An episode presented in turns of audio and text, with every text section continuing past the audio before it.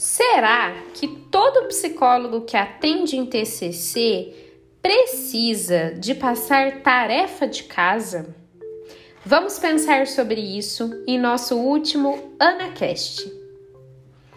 Olá, Psi! Eu sou Ana Laura Bachur, psicóloga clínica, neuropsicóloga e supervisora em terapia cognitivo-comportamental. E estou aqui para o nosso décimo e último episódio sobre o AnaCast.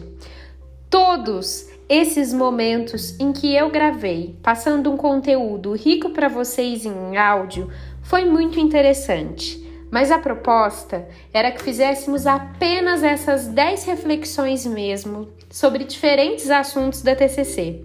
E por isso, esse é o último momento que nós vamos estar juntos. Mas eu estou em meu Instagram, arroba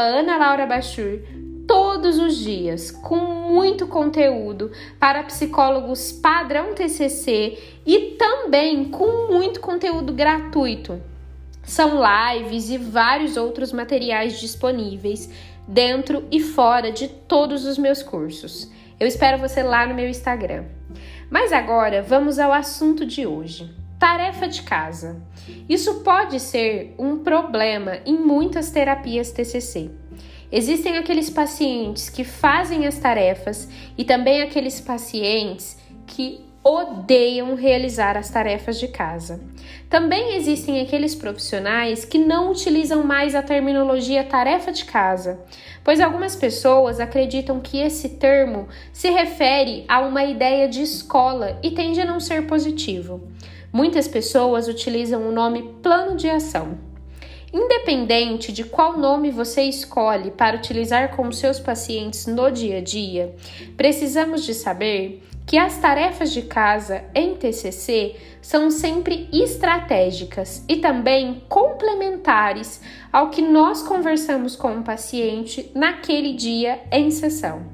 Isso significa que nem sempre, em todas as sessões, você irá passar tarefas de casas para os seus pacientes.